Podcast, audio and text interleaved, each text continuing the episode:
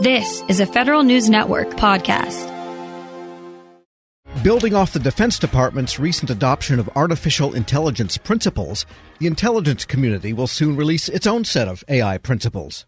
Now, other corners of the federal government have also begun to roll out their own AI ethics platforms. But the Office of the Director of National Intelligence says those policies don't meet the concerns of the IC. Federal News Network's Jory Heckman has the latest. And Jory, which agencies already have AI frameworks, principles, ethics, whatever you want to call them? A lot of agencies have been working on this. The Defense Department is probably the most recent example of this. Late last month, they put out five AI principles that are applicable to the Defense Department in its entirety. Those arrived on the desk of Defense Secretary Mark Esper by way of the Defense Innovation Board last fall. They came up with these, and this board is comprised of a lot of uh, private sector technology experts who really spent a year plus on considering these things. A year from now, in 2021, we will see a similar report come out from the National Security Commission on Artificial Intelligence that is chaired by former Deputy Defense Secretary Robert Work, as well as the former Google CEO Eric Schmidt. And yeah, Schmidt seems to pop up all over the place.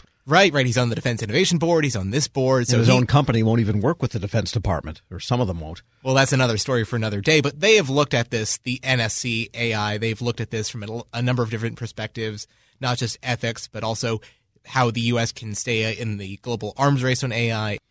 We've also seen the National Institute of Standards and Technology put out their own government wide roadmap on this. That's really early stages, but it is the first in a long set of steps in, in addressing some of the principles that agencies writ large will have to address. And meanwhile, we've also seen the White House Office of Science and Technology Policy put out what they describe as their own set of principles, but as it applies to agencies, setting rulemaking for how the private sector uses AI. But you're saying you're reporting that the intelligence community says it just can't borrow these policies from civilian agencies or other parts of government that have already adopted them. Why is that? That was on the minds of a lot of folks at a recent Intelligence and National Security Alliance or INSA event. And to answer that question, we heard from Ben Huebner. He's the director of ODNI's Privacy and Civil Liberties Office. And he said that there is a lot of consensus between the intelligence community and what the Defense Department has been working on. There's just a lot that the intelligence community needs to figure out on its own. This ethical framework, it's not going to be there to provide all of the answers. It is going to try to be a structured approach to thinking through what are the right questions as we look through? How are we defining the purpose that the AI is used for? That, to me, as a privacy and civil liberties officer, is something that I am most concerned about. I am less concerned about the kind of custom built AI used to do one thing. We've done that pretty well in the past. Where we potentially can get into trouble is that works so well that someone steals it to do something else without thinking through what was the underlying test data that we used to train that analytic. Is it going to really work in the same way with the same level of accuracy that we need?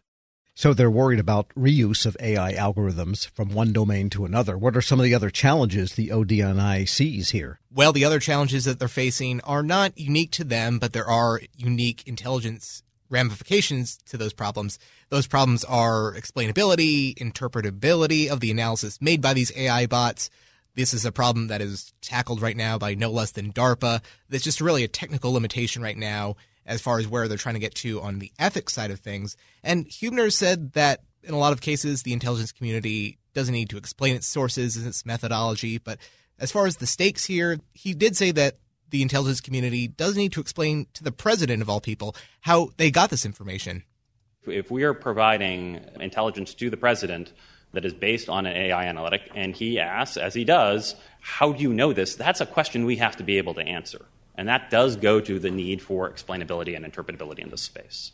That's one consideration I have to work on. Huebner also said that there's the question of bias, and that is something that the ODNI has worked on on its human workforce as recently as 2015 to address these issues, but they're trying to square how that document works for AI bots. And here, Huebner outlines how many different ways the intelligence community has to wrestle with this question of bias.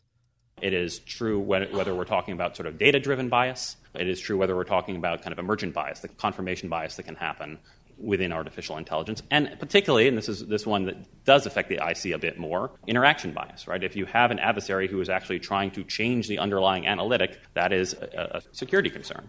We're speaking with Federal News Network's Jory Heckman. And I guess you're also reporting the IC is trying to sift out the difference between simply automating the workload it has now and deploying true artificial intelligence, which has something beyond simply robotic process automation. That's true. And that's an important distinction here. Automation, the intelligence community does have a lot of experience there, really out of necessity more than anything else. We've heard from the former National Geospatial Intelligence Agency director, Robert Cardillo, express that in the Cold War era, they had enough human analysts to look at all the satellite imagery that was coming through. But in this modern day and age where there's a proliferation of satellite imagery, there's no way they would be able to have a workforce that could keep tabs on all of that. And so that's where the automation piece of things really comes in, being able to amplify the workforce that they already have, help them keep up with this growing workload. But that's a big difference from from the AI side of things. And here Huebner breaks down some of the the myths and the misconceptions of automation versus AI.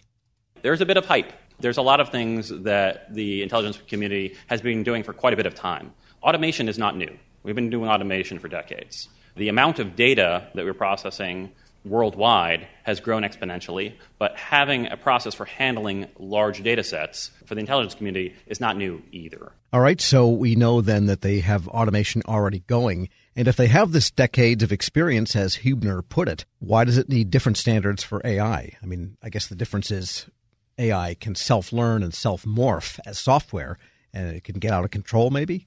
That's really the crux of it. Automation is kind of a one and done. You identify a workflow and then you find a way to automate it, whether that's RPA or some other method. And that's as much as it ever does. There's no further thinking behind it. But there's a whole different ethical consideration to make when it comes to AI for the reasons that you just outlined.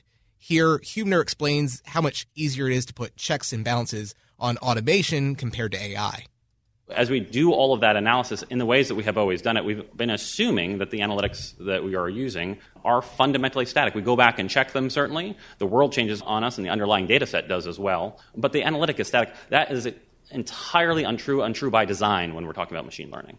And what's more, the difference is it is not a human there making those modifications to the analytic. So, does that mean that we don't do artificial intelligence? Clearly, no.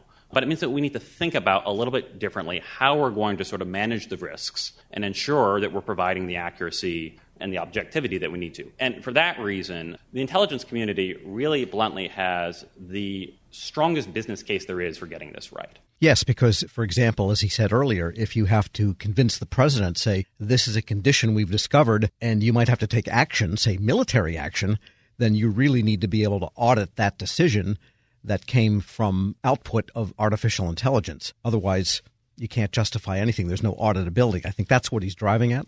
Yeah, yeah, that really is the, what he's getting at there. And the stakes are pretty significant. You need to be able to kind of have these AI bots show their work in some process, say that based on what you told me with this information, here's how I interpreted it, and here's how I came to this conclusion so far that's very elusive. So at this point, the IC is developing standards and running experiments, but it doesn't sound like AI is a big deal for its day-to-day operations quite yet. Well, that's what we're hearing publicly, but as who knows, as, who knows with the intelligence community. Probably not even all the people in the intelligence community. Federal News Network's Jory Heckman, thanks so much.